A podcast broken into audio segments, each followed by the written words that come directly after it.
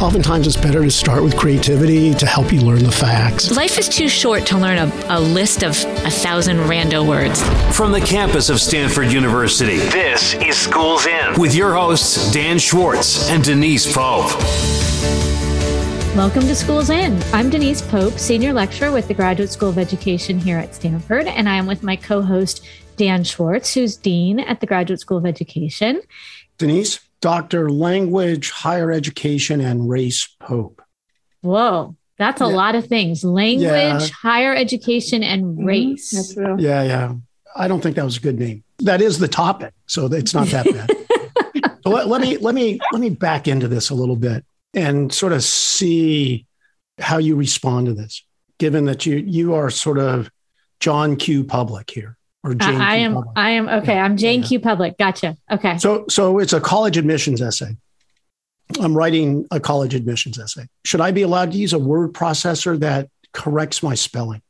Since the majority of word processors do that these days, I would say yes. Okay. And I think college admissions people know that. Okay. Will you allow me to use one that corrects my grammar?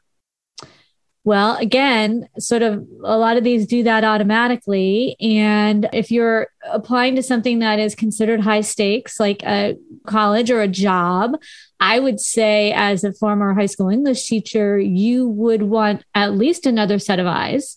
And if that's what your grammar program does, I'm all for that. Again, people know that these things are out there. So it's, well, it's going to be could, worse if you have bad grammar and you haven't done that. Well, we, we could make we could make people handwrite their essays. Well, okay, so so let, me, so let me go further. So these systems are getting pretty smart. So like I don't know if you've noticed, my email client is now suggesting sentences that I put oh, in. Yeah, mine too. Like, yeah, yeah. You want to say so, this? So now I'm writing my college essay, and it's saying things like, "Talk about your father here." Okay, well, my, I don't know what program you have. Mine just doesn't do that. Mine is like, do you want to say thanks or sounds good? Right. But it, it is getting to the point where these programs could write paragraphs for you. Okay. And is that so, okay?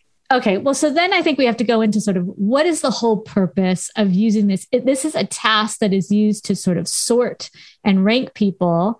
And there's going to be issues with it all along. There are issues with it all along, right? So who has the money, who has the experience, who has the double college educated parents who have the time, who speak the language, etc., who can give you all that help. And now you've got a program that someone's going to afford and give you all that help.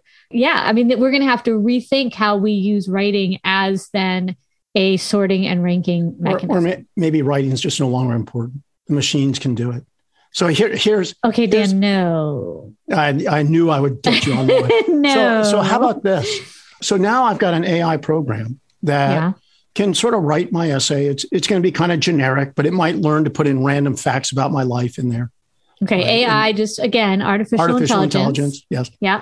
So now I get a choice. Do I want it to have a British accent, a Southern accent in the way it's writing, a Los Angeles accent, Oh boy. An African American accent. What what button do you think people choose?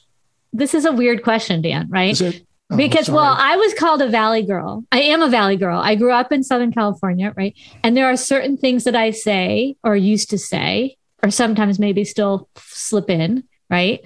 For sure, for sure. Radical, I don't know. So are you going to include that in your essays?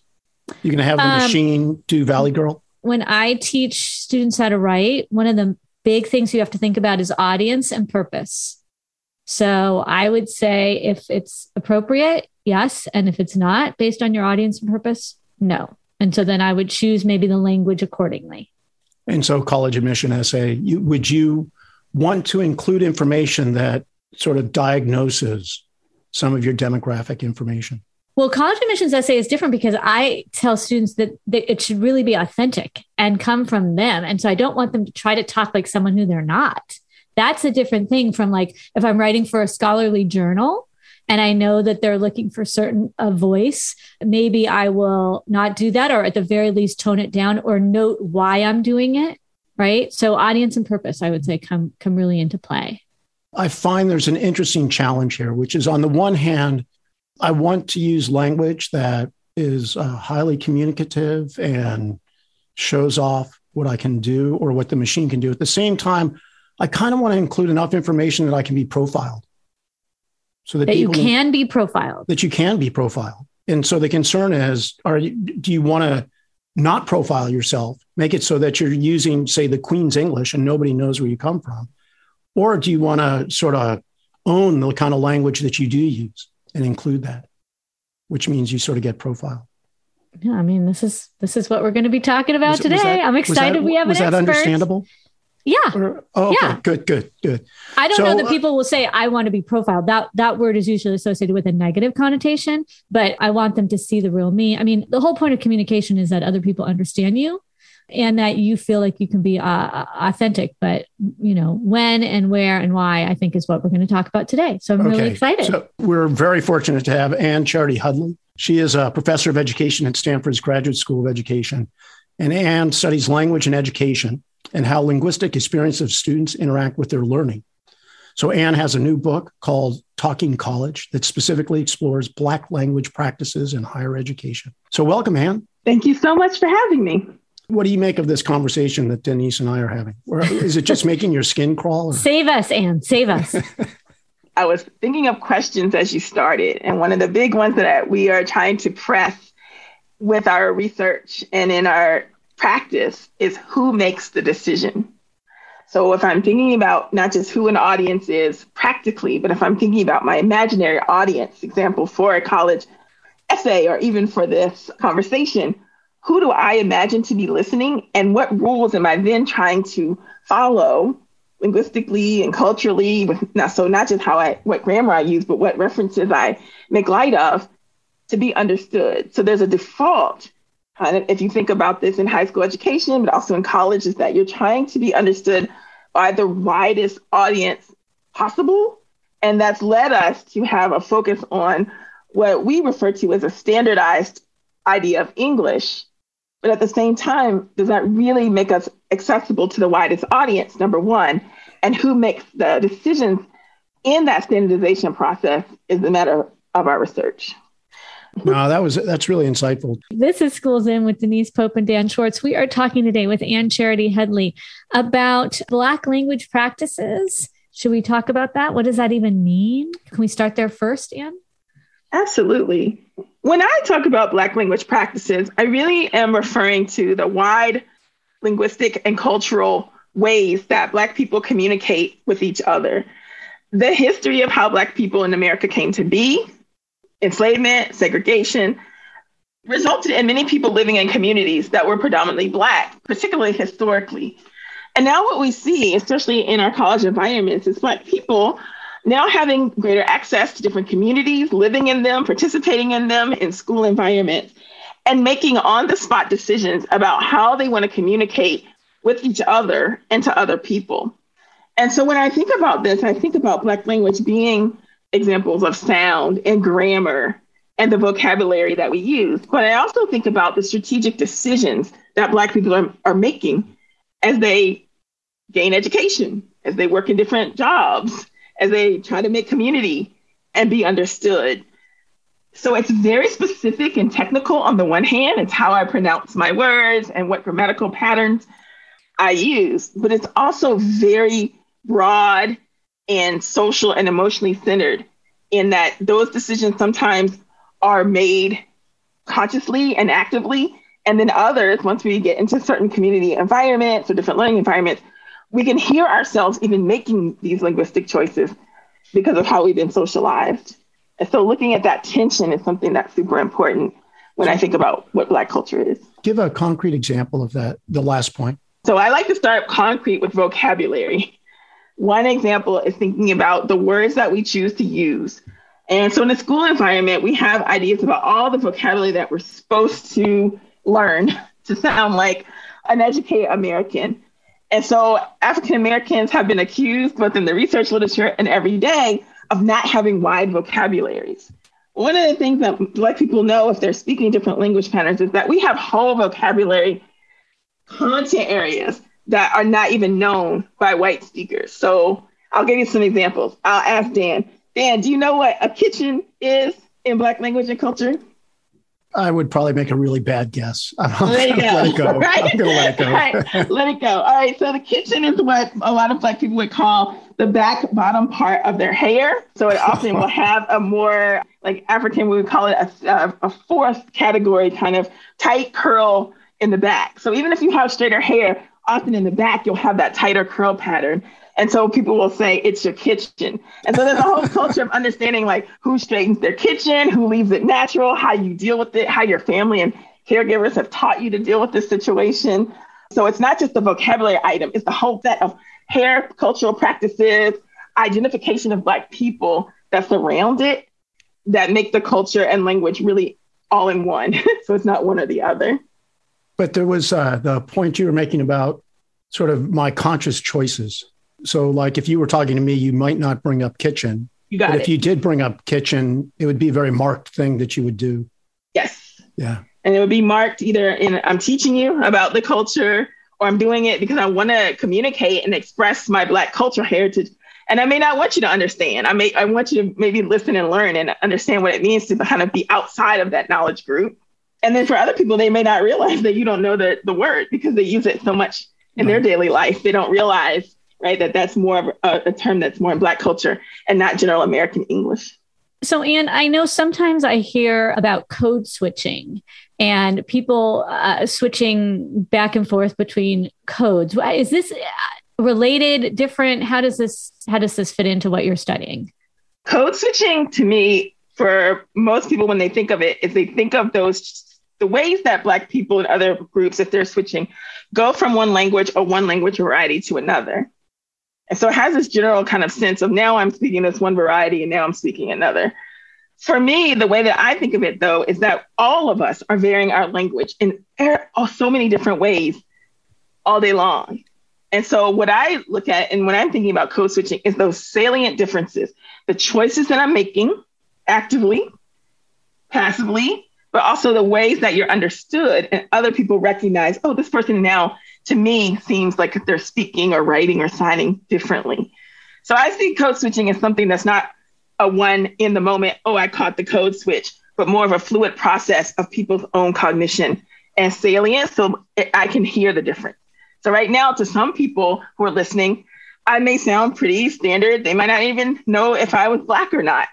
But to other people, based on their linguistic history, they're going to hear things in my speech that make them think maybe that I'm white, but to other people, they might hear, oh, wait, she's got some Southern in there, and she's probably Black, probably Mid Atlantic, right? So a lot of code switching is not just what people do or say, it's how they're heard and who, what the history of the people that are listening brings so to the how, conversation.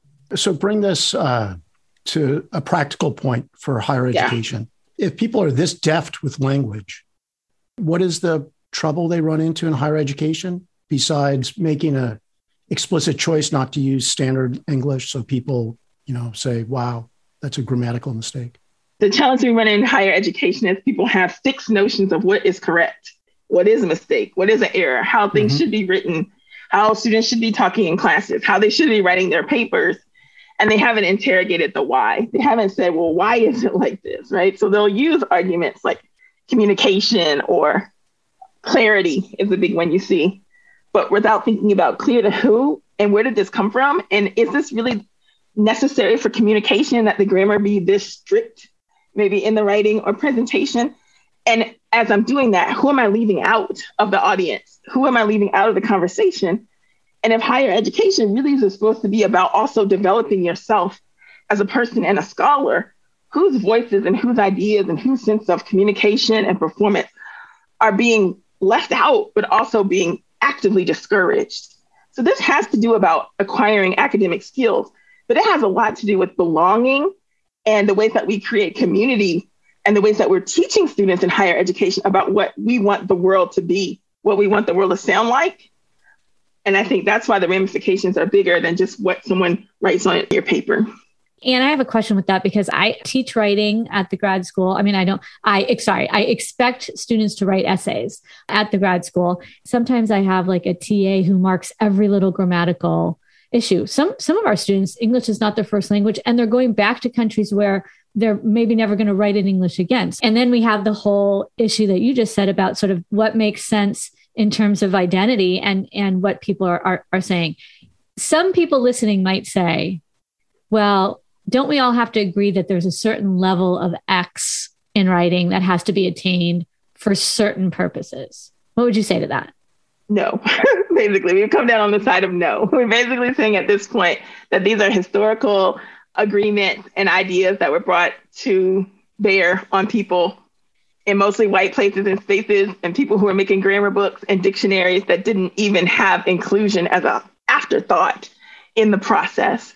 And so while they, they don't necessarily reflect the language of most white people, they absolutely do not represent the ways that English is used and created across the country and across the world today.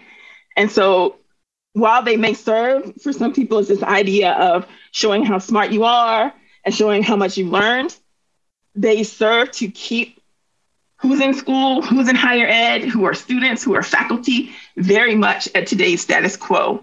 And I don't think we will see the kind of cultural and inclusion changes that we want unless we take on these issues of language, because there will always be something wrong to be found with someone who speaks or writes or signs a different language variety of you.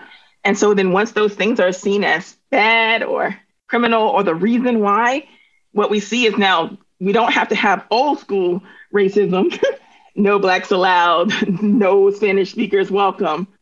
We can just use those grammatical parts to have the same purpose. So much to talk about. This is so exciting. Okay, this is Schools In with Denise Pope and Dan Schwartz. We will have more with Anne Charity Hudley on Black language practices and sort of who has the power around writing and speaking, particularly in higher ed, next on Sirius XM. This is Schools In. I'm not an expert at this. Okay. I'm more expert than you. When you can't read in American society, you are really left out. With Dan Schwartz and Denise Pope from the campus of Stanford University.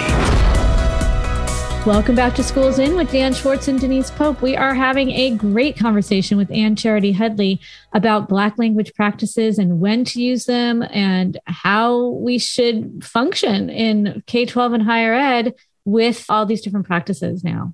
If I think very simply about how you solve this, there's kind of two extremes.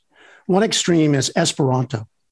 This was an artificial language that everybody was supposed to speak so we could all communicate right? And we would all know the exact exact same language. I don't think it worked very well. Like I don't see any classes these days at college on Esperanto. Another approach is you say, well, no, eh, that's the wrong model. The model is that people are able to communicate in different ways, yet they can still make contact to each other. And so when I look at that, I, I kind of have these two opposing sides when I think about that. One is language is so deep in me. Like I can't hear my own accent. It's really, it's just so deep in me. But when other people make a grammatical mistake, it sets off alarms in my head, right? Not negative alarms. I just can't ignore it. I can't ignore the fact that they use the wrong tense. It just grabs me. So that's one side. It's sort of this, it's this native intolerance for other linguistic expressions that don't fit mine. On the other hand, my friends in Europe say, where they speak lots of languages, they all talk about, oh, we butcher one another's languages all the time. It's fine. I sit in meetings and they they get what I'm talking about. So, Anne, can we solve this? I'm an optimist because okay. everything that I've understood about how humans have the capacity to learn language allows me to think that we can be way more multilingual in our speaking practices, our writing practices, and our general communicative practices than we're allowing ourselves to be. And your example about your friends in Europe is the right way to go. If you think about the, the uniqueness of the value of monolingualism in the United States, it does not match anywhere else in the world. that means that is to say, many countries have multiple official languages and manage to function. And people are able to pick up whole languages, but also understand how languages vary and change. And part of the reason they're able to do this so efficiently is because they're taught it in school as a matter of language practice, but also a matter of value. So it's not just learning the language, but it's also having a healthy respect for that the fact that languages vary within one language and people do speak different languages. And here's how you operate in a multilingual or multivarietal environment. And that's something that we need to enrich in our practices in US schools So I can still teach bilingualism and have it really be a socially or a culturally oppressive practice if I'm not building my value for bilingualism overall. So that's to say, okay, well, I may just be doing this bilingualism education because I have to, because you speak this language and we have to at least acknowledge this for your success. Or I can say, look, everyone needs bilingualism because that's a way that we're going to learn to be better thinkers, to be better scholars, to be better writers, because we understand variety as a way to learn as a process and not just as an end product. And I have a question that is probably on the mind of, of every high school English teacher out there listening, yeah. which is okay, so I hear you and I want to be part of the side that really values this multiplicity. And what does that mean for me in reality of sort of grading papers then? It means that you will start to look at the practices of your students and just start with a moment and say, is this an error or may this be part of someone's linguistic practice? And even to be an effective educator in standardized English, knowing the difference can really help you think about how you approach that writing revision or that writing instruction, because those answers come from very different places. So, what I would say to most English educators is you don't necessarily have to learn a whole bunch of different language varieties or different languages to take some of the key ideas here to help you be a more effective instructor. And you will start to then encourage your students to see you as a language learner, as well as someone who's out instructing about language. And that's an important first step to getting a value of multilingualism in schools and communities.